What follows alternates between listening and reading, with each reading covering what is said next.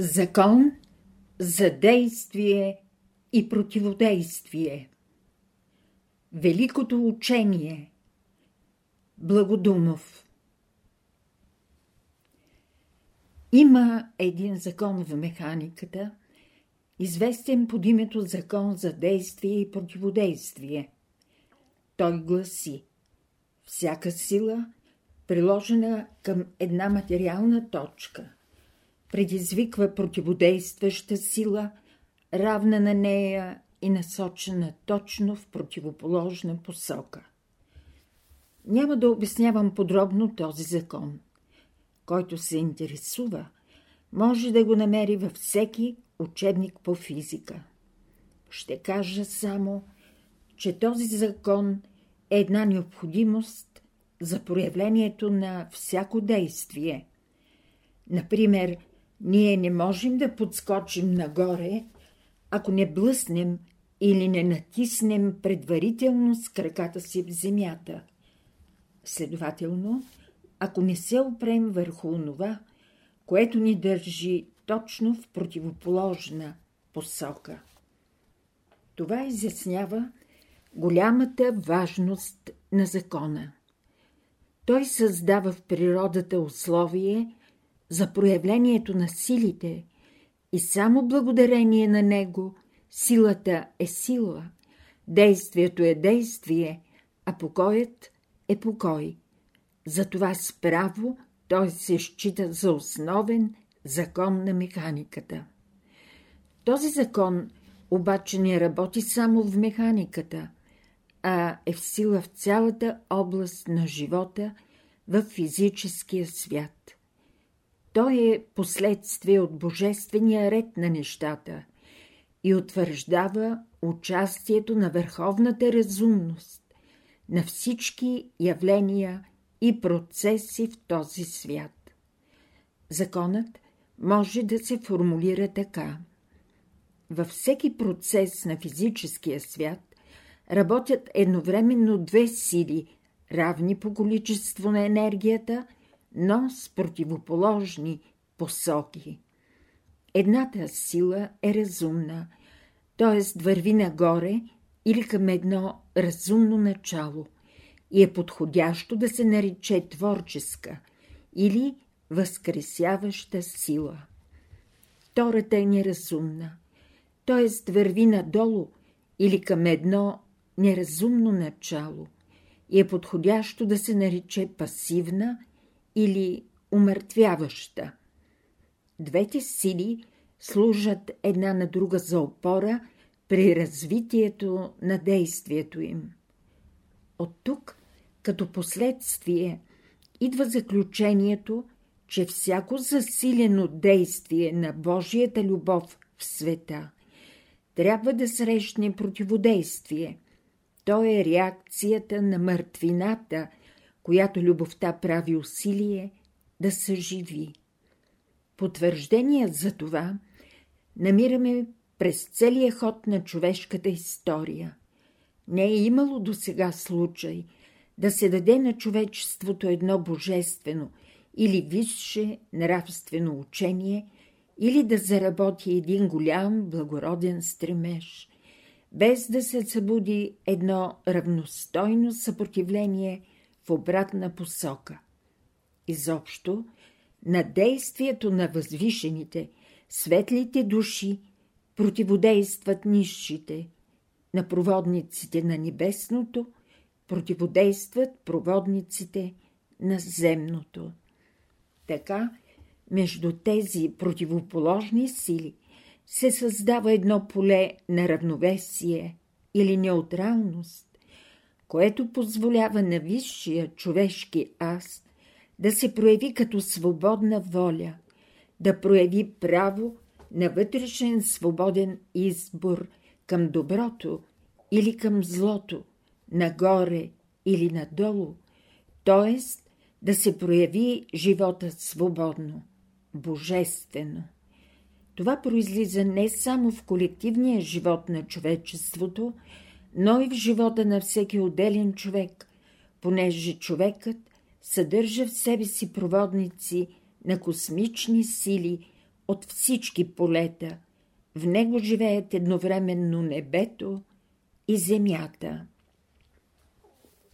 Любовта – върховна сила. Космичната любов е най-активната сила в природата. Тя е върховна и суверенна сила. Само тя заповядва на себе си и същевременно на всичко съществуващо, тъй като всичко е рожба на нея. В природата тя е разумното насилие, т.е. единственото, което има смисъл, защото събужда мъртвината и носи благословение, живот, сила, свобода, блаженство. Тя е най-мощната сила в света за мъртвината, за спящия егоистичен живот. Тя безцеремонно влиза навред, където пожелае, и нищо не може да се противопостави на нейното разумно насилие.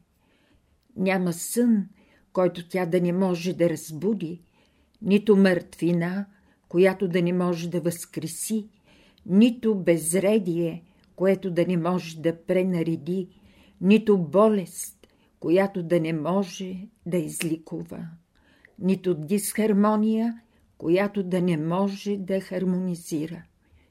Тя всичко преорганизира, изменя, причиства, импулсира.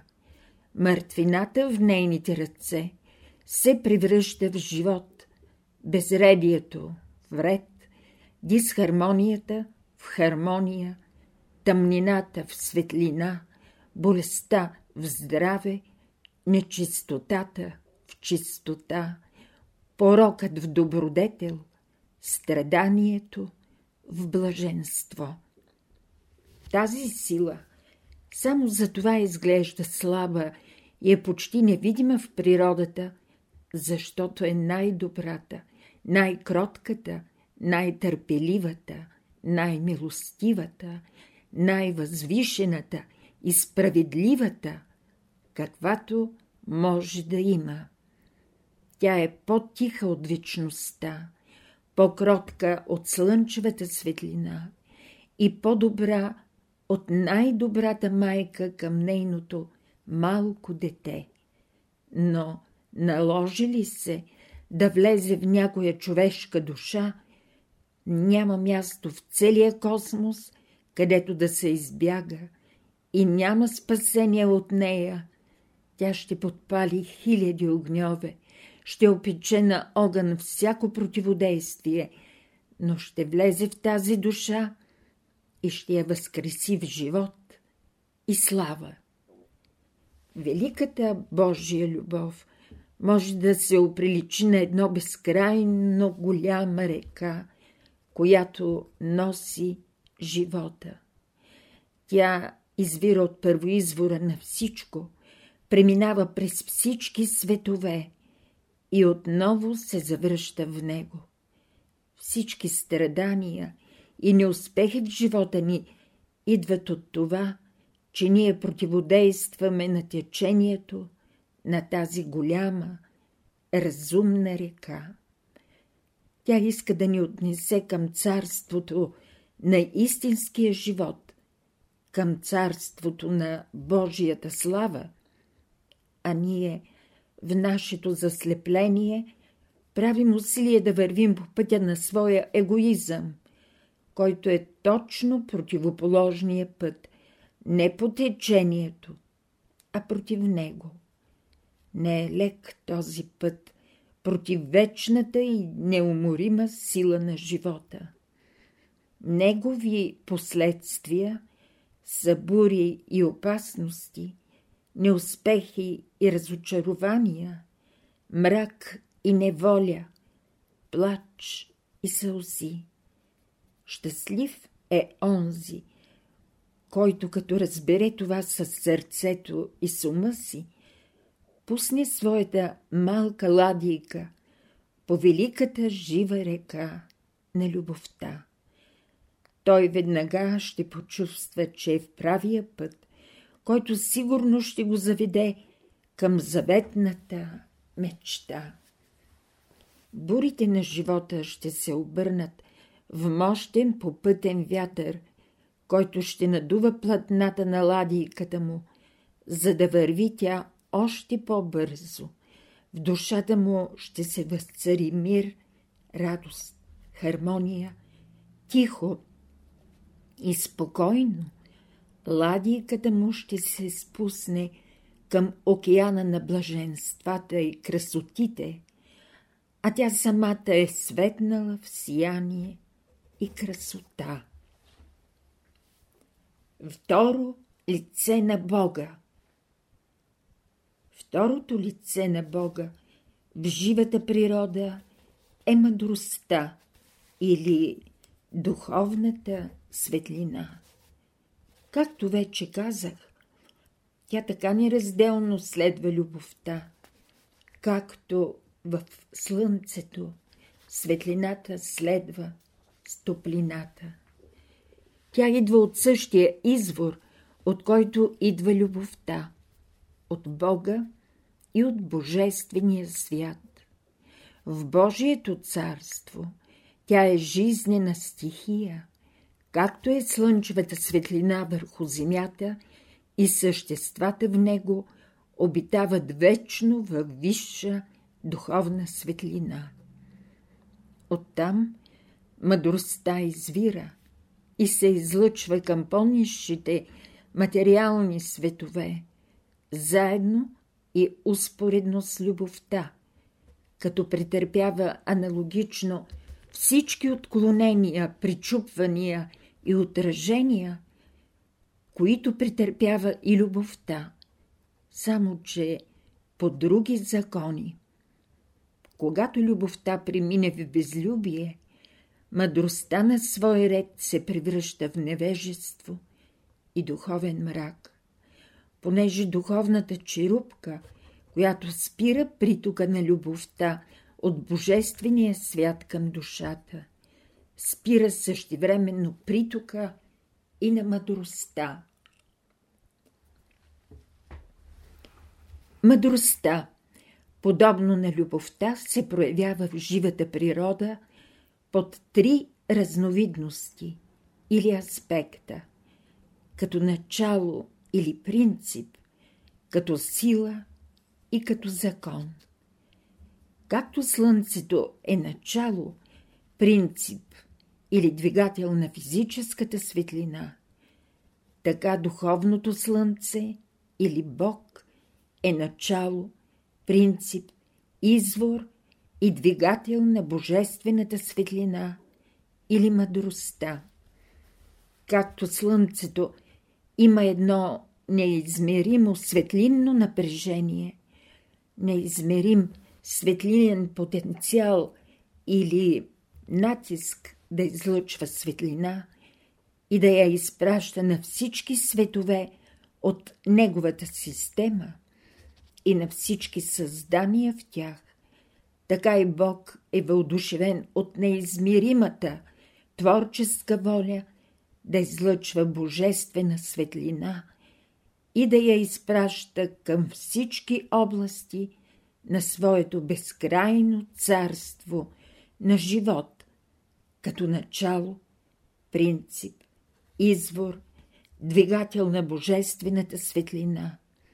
Бог не произвежда тази светлина от нещо друго, а сам Той е всъщност светлина, или с други думи, Бог е светлина под аспект – на принцип или начало. По-нататък, както излъчената светлина от Слънцето е физическа сила, следователно произвежда едно енергетично действие върху всички среди, имащи способността да я поглъщат. Също така и божествената светлина е една реална космична сила – и нейното въздействие засяга под една или друга форма духовното естество на всички органически същества, от най-низшите до най-висшите. В този случай имаме мъдростта под аспект на сила. Най-накрая, както светлината на Слънцето съществува, разпространява се и действа в физическия свят по един точно определен и неизменен закон. Също така и Божествената светлина действа в света по свой точно определен и неизменен закон, а в този случай тя се явява под аспекта на закон. В човека, средата върху която божествената светлина непосредствено въздейства, е душата, но възприемащата и способност зависи от това, до каква степен тя е събудена от своя сън в материята или, с други думи, доколко плътно тя е окована в духовната черупка на своя егоизъм. Видяхме, че това на свой ред е в пряка зависимост от факта, до каква степен тя отново е привикнала да приема като своя собствена храна любовта. Когато черупката на егоизма е, така да се каже, пропукана или изтънена, душата обитава в Божествения свят, а Царството Божие е в нея. Тогава мъдростта, наред с любовта, е нейна родна стихия и тя обитава във висша светлина. Но ако тя е затворена и непробудена, светлината или никак не прониква в нея, или прониква съвсем слабо, в зависимост от дебелината и плътността на черупката. В такъв случай човекът замества недостъпната за него божествена светлина с енергии от по-низше естество, които поради своите по-груби вибрации са уловими от неговото астрално тяло. Това са силите на астралния свят. Техен приемник и трансформатор в физическото тяло е главния мозък и от тях именно се изгражда човешкия ум. Тези сили са всъщност отново от божествен происход. Само, че преди да бъдат възприети от човека, са преминали през безброй много други същества, които са ги оплътнили, трансформирали и изопачили според степента на своето развитие и нуждите на своя живот. Поради това те не могат да внесат в човешкото съзнание онази виделина, която произвежда светлината, излизаща направо от Божествения свят. Божествена мъдрост и обикновена разумност. В човека Божествената мъдрост и онова състояние на виделина в душата, което произлиза под силата на духовните лъчи на божествената светлина. Си реч на онази светлина, която е стихия на божествения свят. И тя така също не е абсолютната, първичната светлина, на която началото е в непроявения единния Бог, а представлява тази светлина, след като е претърпяла ред трансформации от страна на съществата, обитаващи областите на Божествения свят.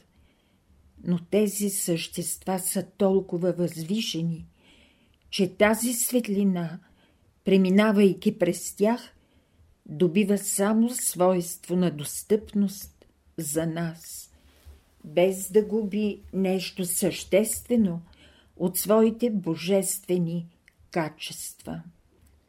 Следователно, всеки лъч от тази светлина ни свързва живо и непосредствено, най-малко с две висши същества. С един син на светлината, който обитава в Божествения свят, и с Бога, който е първичният извор на тази светлина. Под обикновена или човешка разумност трябва да разбираме онова състояние на относително или частично прозрение, което произлиза в духовното естество на човека, под силата на сгъстената, видоизменената, пречупената, изопачената божествена светлина от безбройно многото същества, които наследяват астралния и физическия свят, в това число от самия човек. Това е една деформирана първична светлина и степента на деформацията е най-различна, в зависимост от степента на съзнанието на съществата, през които е преминала и на човека, който последен я възприема и преработва. За степента на цялата деформация можем да съдим по степента на деформацията, в което и да е частично отношение. Ако приемем духовната светлина на съвършения или небесния човек, като отговаряща по напрежение примерно на светлината на диня, то можем да приемем разумността на един високо издигнат човек в духовната област, като отговаряща на светлината на една свещ. При такова сравнение, разумността на един съвременен материалистичен учен по всяка вероятност не би отговаряла на нещо повече от светлината на едва мъждукащо кандилце – или на една светулка. Следователно, каквато е разликата между виделината, произведена от светлината на слънцето, и тази от едно мъждукащо кандилце, такава е разликата между божествената мъдрост и обикновената човешка разумност. Но да не се забравя и това, че тук сравнението засяга само различието в силовото напрежение, а цялата разлика се разпростира върху много отношения, понеже божествената светлина, за да се деформира, пречупи и оплътни в човешка разумност, е преминала през един безкрайно сложен, жив филтър – който като е пропуснал най-висшето и най-същественото и задържал само най-грубото, в добавка на всичко го е пребоядисал и фалшифицирал до неузнаваемост.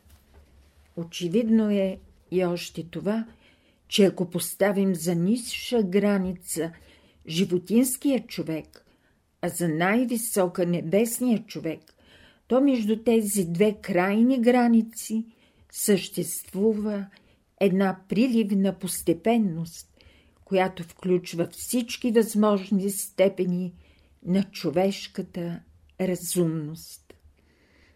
Колкото един човек е по-близо до горната граница, си реч, колкото по-близо е той със своята душа до Божествения свят, толкова светлината, която ражда неговия ум и виделината, която разпръсква наоколо си, е по-близка до истинската или божествената светлина и обратно. Колкото по-близо е той по духовно развитие до другата граница, толкова повече светлината му е по-слаба, по-деформирана и по-уплътнена в ума на крайния, животинския егоист. Тя е вече така видоизменена, че изглежда като че ли няма нищо общо с онова, от което е произлязла. Голямата разлика между божествената мъдрост и обикновената разумност се очертава най-ярко и най-характерно в начина на придобиването на познанието при едната и при другата. Знанието е резултат на вътрешната светлина, както образната представа за физическия свят у нас е резултат на физическата светлина, излизаща от Слънцето. Следователно, по разликата между двете категории или степени на познание и по начина на придобиването им, можем да съдим и за различието между силите, които ги пораждат.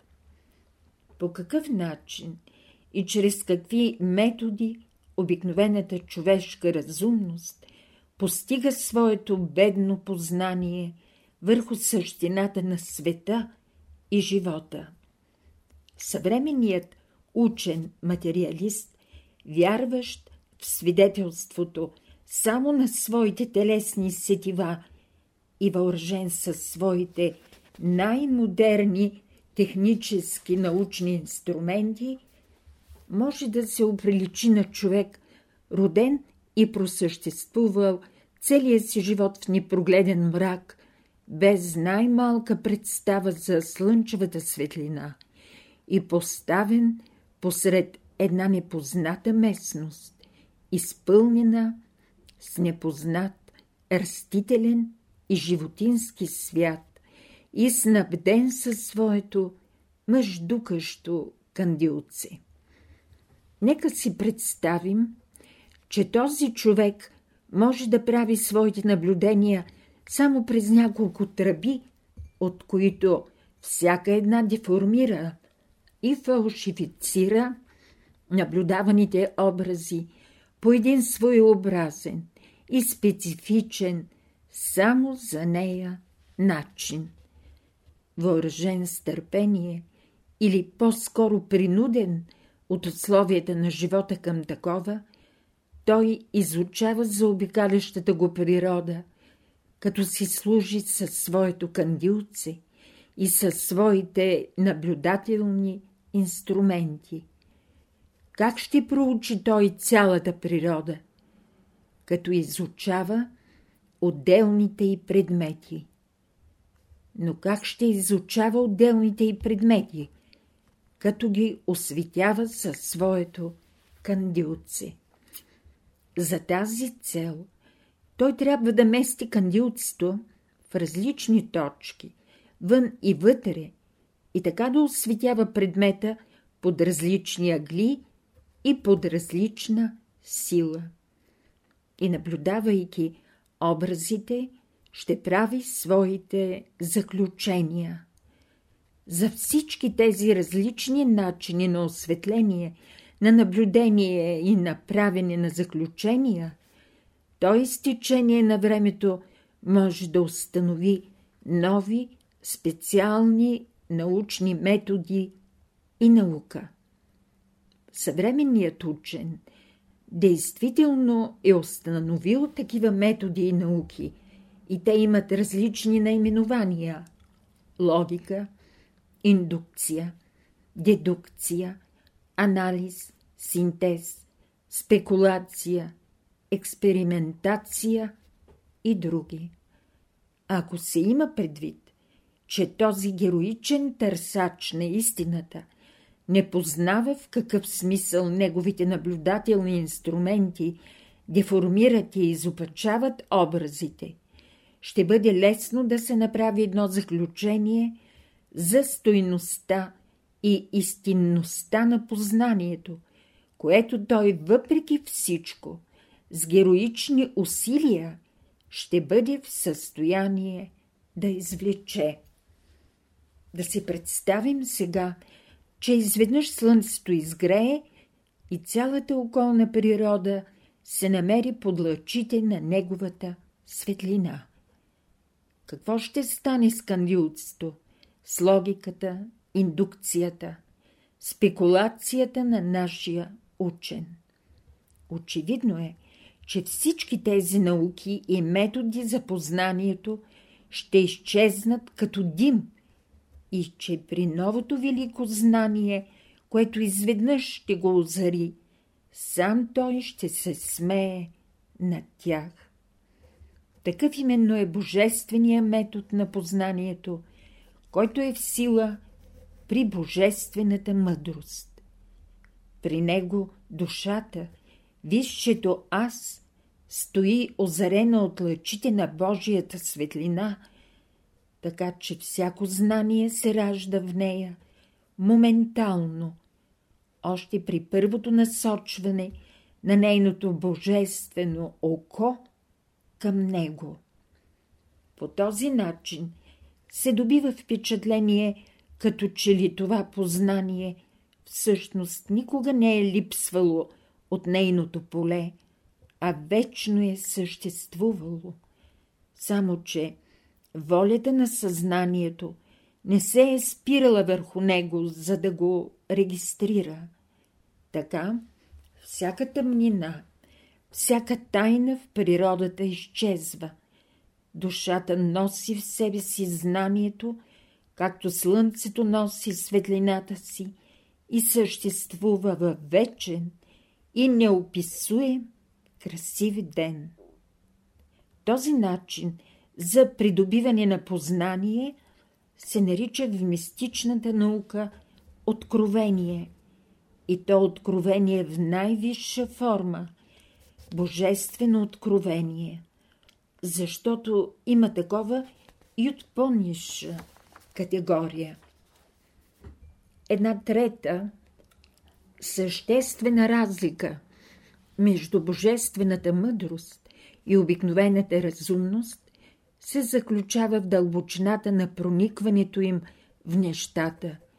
И тази разлика – се явява като един резултат от разликата в силовото напрежение. Божествената светлина прониква, осветлява и разкрива пред духовното око същността или дълбочината на нещата. От повърхността, от дребнавостите, тя не се интересува.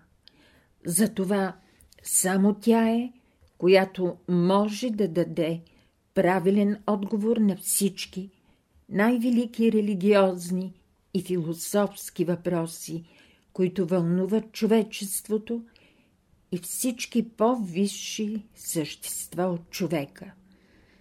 Такива са въпросите за Бога и за първоначалните сили и елементи, за строежа на Вселената, за невидимия свят и за живота в него, за човека и неговото естество, за живота преди раждането му в физическия свят и след така наречената смърт, за живота и еволюцията на човечеството и на земната планета и много други. Човешката разумност, напротив, не прониква в дълбочината на света и нещата и затова не може да разкрие тяхната същност, такава, каквато е в действителност. Степента на проникването й е толкова по-голяма и познанието, което е резултат, е толкова по-близко до истината, колкото тя по своето естество – е по-близка до истинската божествена светлина. Си реч, колкото човекът със своята душа е по-близко до божествения свят. Разумността на съвременния учен, материалист, е по своето естество вече така груба и малко проникваща, че не е в състояние да проникне по-дълбоко от най-външната дрека на света или по-дълбоко от физическия свят.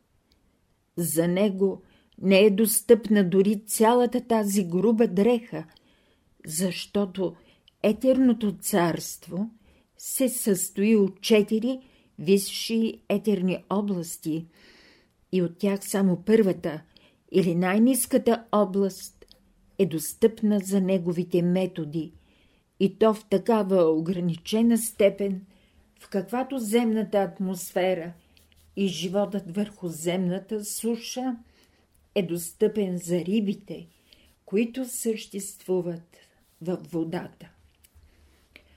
Слизането на космичната или божествената светлина от върха на космоса до низините на материята, както и нейната свръхсложна трансформация в най-различни степени и категории психични сили при преминаването и през съзнанията на безброй същества, които съществуват в видимите и невидимите области на Вселената, представлява един от най-великите, най-таинствените и най-свещените по своя дълбок смисъл и поучителност процеси в живата природа.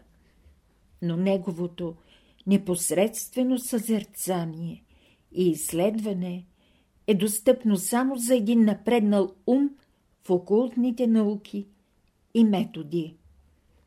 Изобщо може да се каже, че ако любовта в живата природа се определя като живот и сила на Божието проявление, то мъдростта се определя като красота и слава на това проявление. Божествената светлина затова придружава навред любовта, за да разкрива пред съзнанията на малките деца на Бога небесната красота и слава на Господа, творящ под нейната маска своето безкрайно и велико царство и осветявайки по този начин душите и умовете им да спомага за поникването и израстването в тях на семената на любовта и за осъществяването в тях на царството на истината. С други думи, да им осветява пътя за Царството Божие. Под думата мъдрост, употребена в тази книга, изобщо в великото учение, винаги трябва да се разбира божествената мъдрост. Светещият или мъдрият човек изявява мъдростта аналогично на Бога, т.е. като начало или принцип, като сила, като закон, но с едно малко ограничение, което констатирахме и при любовта, и което се заключава в това, че по отношение на Бога човекът може да приема и дава мъдростта под аспект на сила. Спрямо Бога, като първоизвор на всички сили и елементи, всяко същество от различен ранг и степен на съвършенство не може да заема освен пасивно или възприемащо състояние, а не активно. Човекът не може да свети на Бога, както една свещ не може да свети на слънцето. И светлината на човека, дори най-силно светещия за Бога, е тъмнина. Следователно, в човека светлината като сила има своя смисъл и приложение само по отношение на заобикалящия го свят. Както при любовта, така и тук, при мъдростта, е невъзможно, както за човека, така и за което и да е по-висше същество, да изрази напълно обективните качества на божествената светлина така, както властва и се схваща от самото абсолютно божество – какво мисли, какво знае Бог или по-точно какъв смисъл имат за абсолютната разумност на света тези думи, това е било е и ще бъде неразгадаема тайна. Ние можем да търсим и да имаме само една относителна представа за отношението на светлина, която го свързва с нас, като имаме предвид, че тази представа в никакъв случай не може да бъде освен частица от истината и че колкото малка и относителна да е тя, все пак тя е от голяма полза за нас, понеже отговаря на една необходимост на нашата душа. Бог е първо изворът, който държи в своята светлина целия органически свят и цялата Вселена. По отношение на нас, Той знае всичко и нищо в нашия живот не е и не може да бъде тайна за Него. Той го знае без да прави никакво усилие, без да го търси в никаква памет. Всичко за него е винаги разкрито в абсолютна очевидност. Той ни чувства, познава, разбира, не като някакви същества, стоящи извън него, като частици или клетки на своето собствено същество. И то много по-осезателно, отколкото ние чувстваме клетките и органите на своето физическо тяло, защото ние – бидейки души, нашето физическо тяло е за нас една чуждица, едно външно жилище, а не духовна частица от нашата душа. На това отношение се дължи вечната и все блага готовност на Бога да ни помага, да ни чисти от всички нечистоти, които произвеждаме – с които се цапаме и си спъваме живота. И така постоянно ни въздига и приближава към себе си. Той знае за нас и онова, което ние самите не знаем. Живота ни във всички минали прераждания, също и живота ни в бъдеще, защото сам Той е – който го е вложил в нас като семе при създаването ни. И сам Той е, който работи над нас за пробуждането ни и въздигането ни. Изобщо, Неговата светлина, както и Неговата любов, като първородни и велики сили, проникват напълно в нас – обгръщат ни органически в божествен смисъл така тясно, че нашето съзнание като отделни личности съществува само в нас и за нас, но не и за Бога. Нашата воля заема по отношение на Божията воля в духовно отношение едно положение – аналогично на онова, което волята на Земята и на Слънцето заемат по отношение на нашето тяло. Земното кълбо ни позволява да се движим по наша воля по цялата му повърхност, но нито за миг не ни позволява да се отделим от него, а ни носи по своя път около Слънцето – без да ни пита дали желаем това и без да се интересува дали ние одобряваме или не неговата орбита. Ние не само, че не правим усилия да го напуснем, но сме благодарни и се радваме, че той е взело всички мерки, за да ни осигури, да не би случайно да се откъснем от него – и да се загубим из пространството. Същото отношение заема Слънцето спрямо Земята и планетите, а също и нашата звездна система по отношение на слънчевата светлина. И така нататък. Същото отношение заема и Бог по отношение на всички светове и всички същества, които живеят в тях.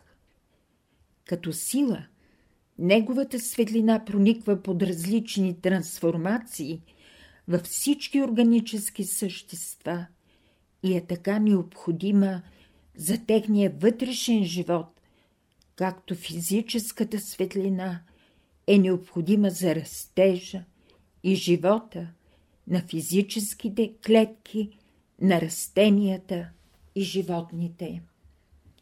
В своята първоначална, първородна чистота, тя подобно и наред с любовта е най-меката, най-добрата от всички сили, които работят във Вселената и върху нас. Но освен това е свръхактивна, а нейното въздействие, засягайки най-потайните дълбочини на нашето битие, слага своя неотразим печат върху целия ни живот. Физическа и духовна храна Още древните мъдреци наричат човека микрокосмос или малка вселена – за разлика от макрокосмоса или голямата Вселена.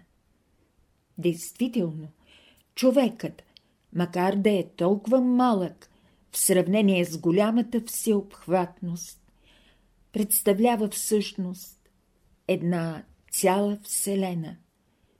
Човекът, както и всяко друго същество, може да се оприличи на един фокус – или космичен център, в който се пресичат и срещат всички категории сили и елементи, които съществуват в космоса. Естеството на земния човек представлява едно свръхсложно съчетание на всички съществуващи видове сили, от божествените до грубо материалните. Обикновеният човек открива със своите физически сетива само как плътната физическа страна влиза в тялото му и казва «Без това не може». Ученият материалист вече знае, че човек освен твърдата, течната и въздушната храна поглъща още топлина, електричество, магнетизъм и светлина. Но нито единия, нито другия имат някаква представа за онези хиляди пъти по-леки, по-фини, по-активни и същевременно по-реални сили, които проникват в човека през неговото невидимо естество и представляват насъщната храна за неговия душевен живот.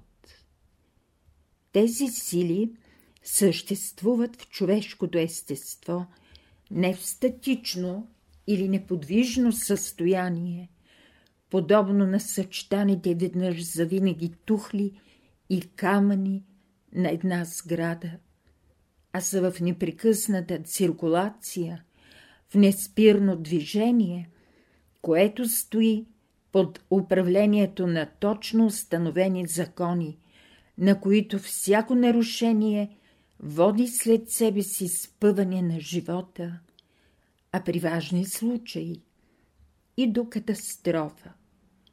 Казахме, че човешкият аз или душата – съществува през време на своето проявление върху физическия свят в едно сложно жилище, свързано от материята на пет последователни свята и от което е видима или осезаема само най-плътната част или така нареченото физическо тяло.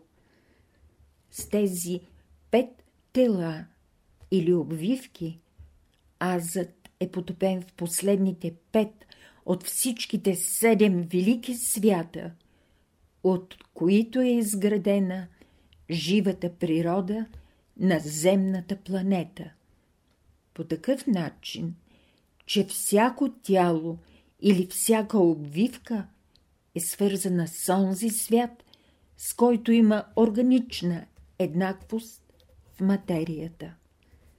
Така потопен сред океана от живи космични сили, цялостният човек, като жив фокус, отчасти съзнателно и отчасти несъзнателно, привлича и поглъща сили от всички нива на Вселената, от всички светове и на свой ред изпраща такива обратно в тях. Казано още по-правилно, живата Вселена, чувствайки човека като своя жива съставна частица, е с негов постоянна и непрекъсната обмяна на енергии и елементи. Онова, което ние констатираме, че произхожда в физическото тяло като процес на хранене, произлиза още в пет последователни невидими тела. Всяко тяло поглъща елементи и сили от съответния на него свят на Вселената.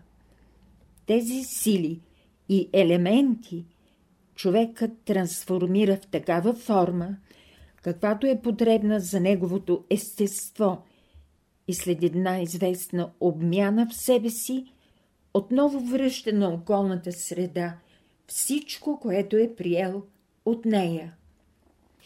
Тази трансформация и обмяна представлява външната страна на самия живот и от правилността на извършването й зависи физическото и душевното здраве на човека. Напредналият в духовно отношение човек се отличава от изостаналия по това, че благодарение на неговото по-високо съзнание, а също и на факта, че самите неговите тела са по-съвършени, той черпи от всички нива на Вселената сили и елементи от по-високо или по-чисто естество. Чисти и естествени течни и твърди храни, чист въздух, меки магнетични вълни, благородни пориви, чувства и желания, светли и благородни мисли, чисти и възвишени душевни настроения.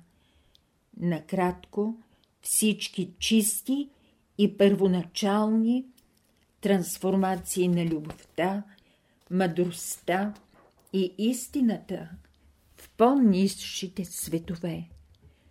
Това са силите, с които този човек се храни ежедневно. Когато този човек е пробуден в Божествения свят, той приема любовта, мъдростта и истината в техния божествен вид. Всичко това, което подкопава и руши вътрешния живот, каквито са, например, страхът от неизвестното бъдеще и от тайната, която крие в себе си зад гробния живот, съмнението в божествеността на света и в участието на провидението, с други думи, съмнението в Бога, недоволството от света и живота, обезкуражаването и песимизма, той не ги допуска. Не, че те не минават през ума и сърцето му, минават, но той не ги допуска да свият гнездо в тях. При всички условия на живота той знае магичния начин да бъде винаги изпълнен с положителни душевни сили, които излъчва и в заобикалящата го жива среда, като богат и неприсъхващ извор. По същество, всички тези многобройни категории и видове храни представляват, както вече казах, една единствена първоначална материя, но преминала по най-различни пътища и трансформирана по най-разнообразни начини. Кои са трансформаторите на тази енергия? Това са безбройните същества на Вселената, като се започне от синовете Божии, които съществуват в Божествения свят, и се свърши с минералите, образуващи най-долното ниво на физическия свят. Всяка храна – минерална, твърда, течна, газова, етерна, растителна, животинска и по-нататък.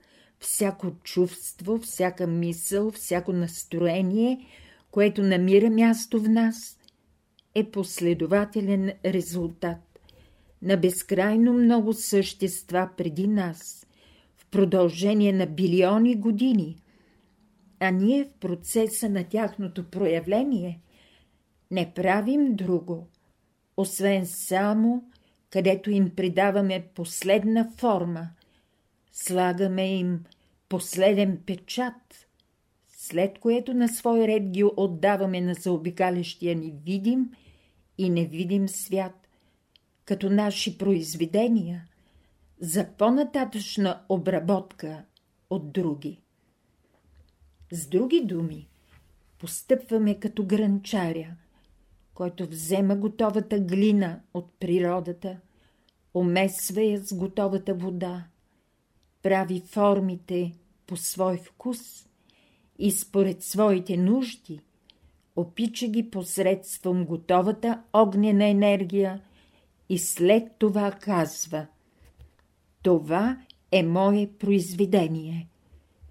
Нашият капитал или творческо усилие в устройството на Вселената е само онази малка добавка, която самите ние сме сложили върху тези преминаващи сили през нас. Ако до добавката е с знак плюс, това е наша полза. Ако е с знак минус, това е в наша вреда. Най-близката до божествената храна е онази, която идва от божествения свят. Тя е насъщният хляб, за който трябва да се молим на Бога. Това са силите на любовта и на мъдростта. Всички останали сили, които идват до нашето естество от най-низшите светове, представляват първоначалната сила във все по-оплътнен и по-изопачен вид. Колкото по-плътен е света, от който идват, и колкото по-изопачаващо е съзнанието на съществата, през които те са преминали. Астралният свят е място на същества от най-разнообразна степен на развитие и култура, от животинско до ангелско. Следователно, чувствата и мислите – които можем да възприемем и доловим от този свят, могат да бъдат от най-различна чистота, сила и възвишеност, от животински до ангелски, а това на свой ред зависи от нашето духовно съвършенство. Напредналият човек знае как да контролира нахлуващите в него мисли и чувства – докато в неразвитие в духовно отношение те не само циркулират безконтролно, но дори самият той със своята воля хвърля магнетичен мост именно към нечестивите чувства и мисли. Един от първите въпроси, на които човек се натъква в тази област на познание е този за храните, които приемаме в нашето физическо тяло, през устата и стомаха. Тези храни, преди да достигнат до нас, са преминали през най-различни същества, видими и невидими, от всички нива на Вселената. Но в последната инстанция те са преминали през растителното или през животинското царство. Само солта и водата идват от минералното. Човекът, приемайки месото от животинските тела като храна за своето физическо тяло, в това число и за клетките на своето сърце и мозък, приема заедно с външния състав на тези материали един тежък духовен товар от животински чувства и мисли, защото това месо и кръв, особено на всеядните и месоядните животни, включват в своя състав едни от най-деформираните и изопачените категории духовни енергии. Общо известно е между последователите на вегетарианството, че месото на животните внася в физическия организъм на човека отровни вещества, известни под името токсини. Но човечеството изобщо не подозира колко силна и вредна е духовната или психичната отрова, която заедно с месото влиза в него, като отравя неговият ум и сърце. Само един извънредно издигнат и силен духовно човек може да трансформира и обезвреди отровността на тези мисли и чувства, които посредством местната храна нахлуват в него. А обикновеният човек става безсилна жертва на тях и те го заробват, подчиняват и постепенно деградират. По този начин съвременното човечество е изобщо не подозира как жестоко му отмъщават животните, на които той безмилостно отнема живота в кланиците, за да се нахрани с месото на техните трупове.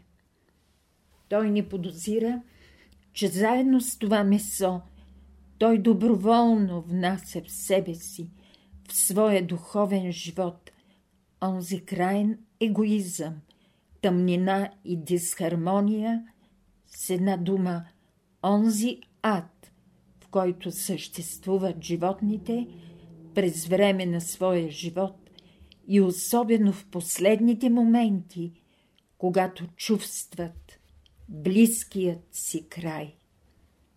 Растенията са същества от друго космично естество. Главно се отличават с това, че те имат почти само физически живот, а духовния едва в зачатък. Затова човека трябва да търси своята физическа храна изключително в растителното царство.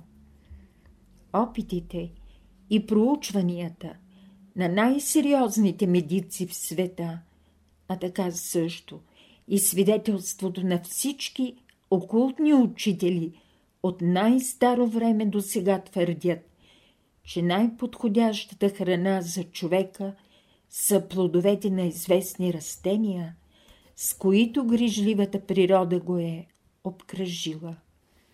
Казвам известни растения – защото, както всеки знае, плодовете на някои растения не само не са полезни, но са чиста отрова. Външно отровността се изразява в дисхармоничност и нееднаквост на вибрациите, както полезността се изразява в еднаквост или хармоничност между тях. Следователно, естествените храни за тялото можем да определим като такива, чието енергии дават еднакви или хармонични трептения с онези, които съществуват в човешкото тяло, следователно усилват амплитудата на жизнените вибрации. Чистата, здравата и естествената физическа храна е необходимо условие за физическото здраве и същевременно и условие за правилния и бърз духовен растеж. Поради това всички световни религии са обръщали голямо внимание на физическото хранене.